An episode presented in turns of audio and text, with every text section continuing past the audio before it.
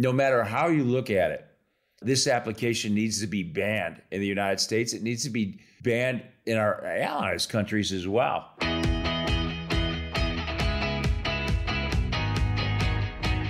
This is the Daily Signal podcast for Friday, March 17th. I'm Samantha Aschieris, and that was Keith Krach. He served as the Undersecretary of State for the Trump administration, and he's also the chairman of the Krach Institute for Tech Diplomacy at Purdue.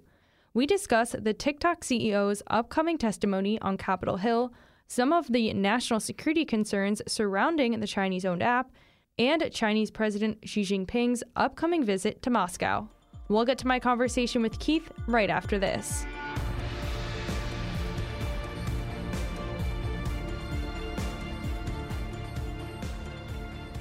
Americans use firearms to defend themselves between 500,000 and 2 million times every year.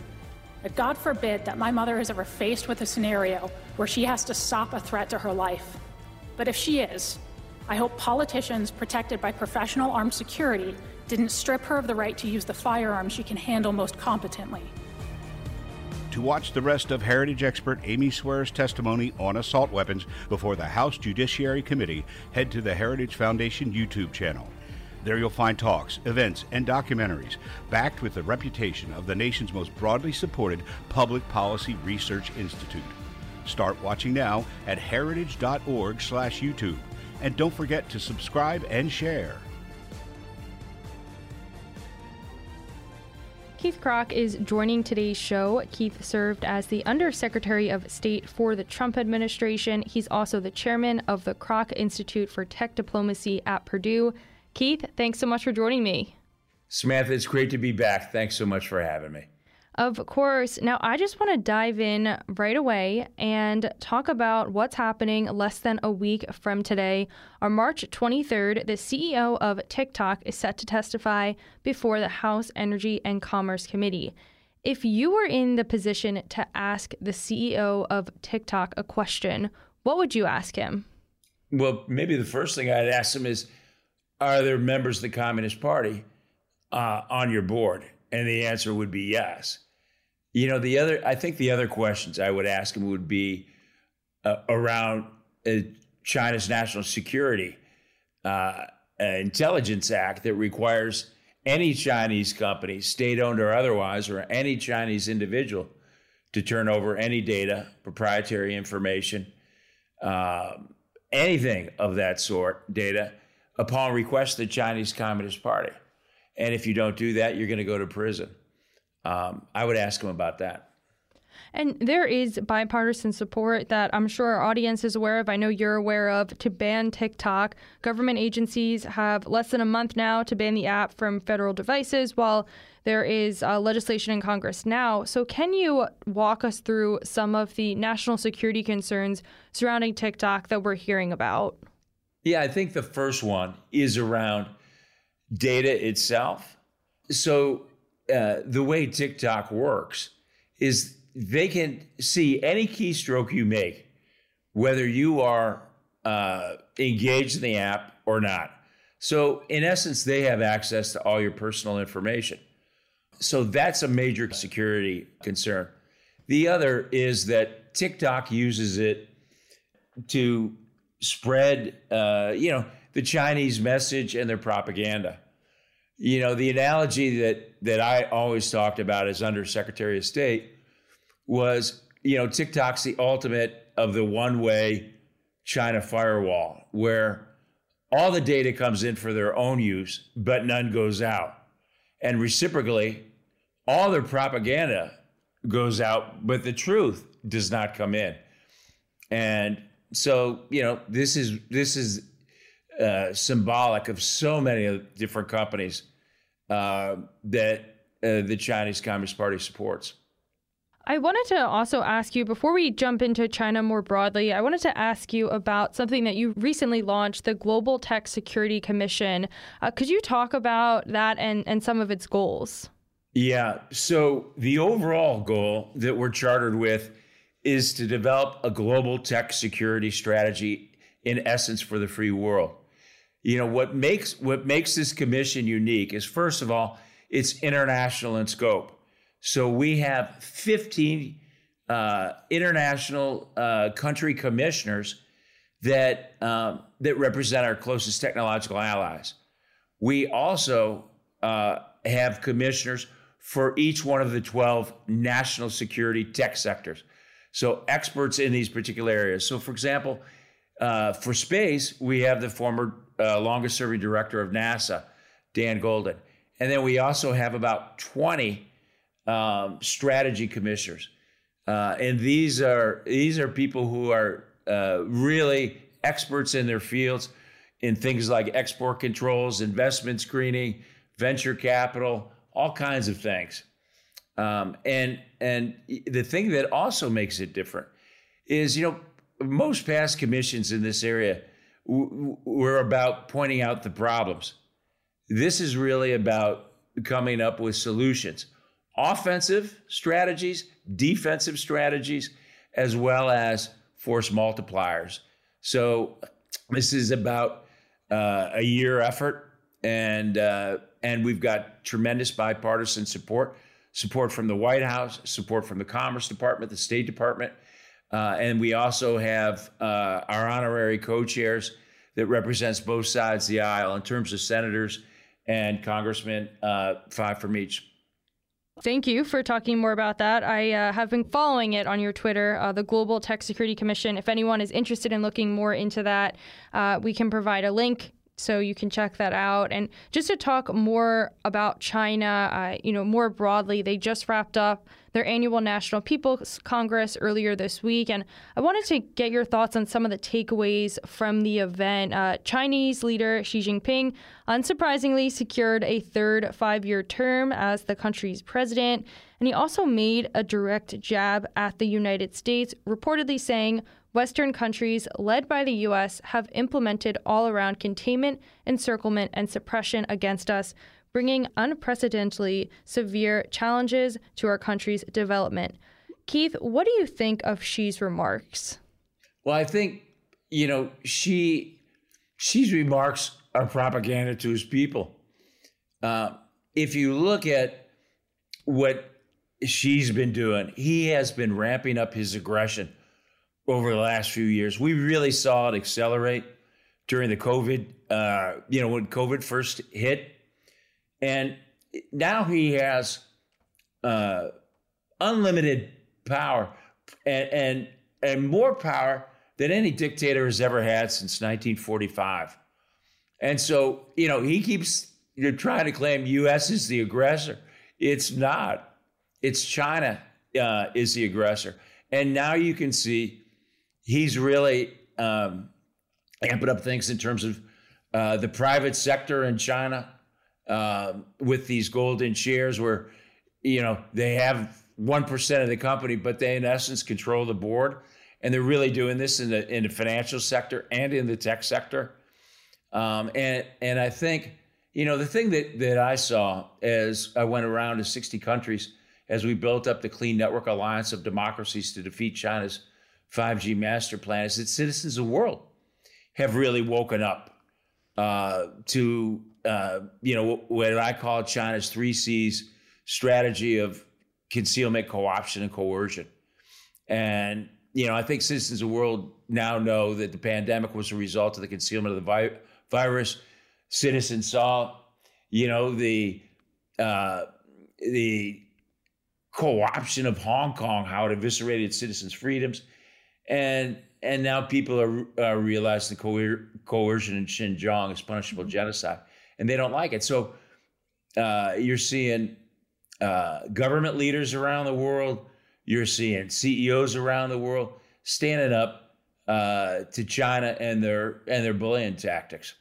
Yes, and also during the National People's Congress, General Li Shangfu was appointed as the defense minister. And just for some context, uh, the Trump administration sanctioned Li as well as China's Equipment Development Department, uh, which Li was leading at the time in 2018 for buying Russian weapons. Now, as I mentioned at the top of the interview, you served in the Trump administration.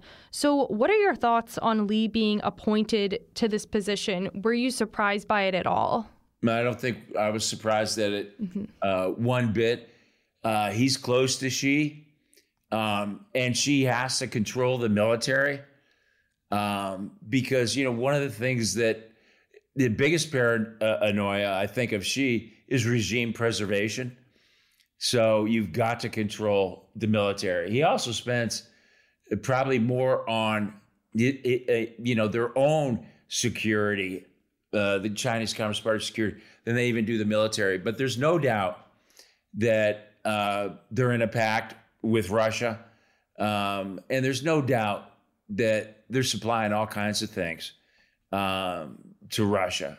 And you know that's one of the things that the president is really clamping down on, mm-hmm. and and this is something that you know this is this is the axis of evil when you look at uh, China, Russia, North Korea, and Iran. Um, and these guys want to perpetuate uh, authoritarianism in not only in their own countries, but you know, China is exporting it around the world with their surveillance tools and their money and those kind of things. Mm-hmm.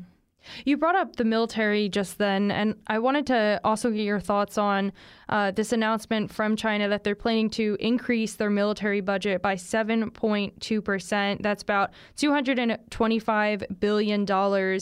Um, what do you think this tells us about the Chinese Communist Party's future intentions?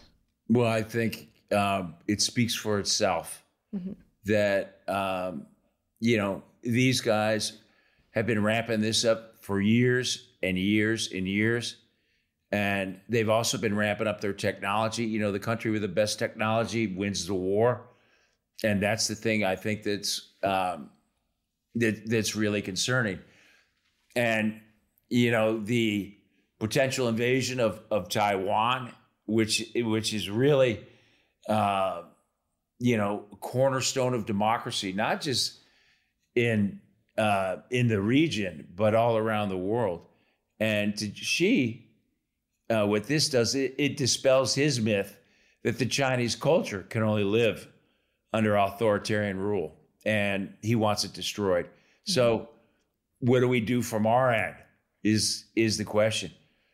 Well, we got to take off those rose-colored glasses and not treat uh, China how we hope they be, but truly how they are.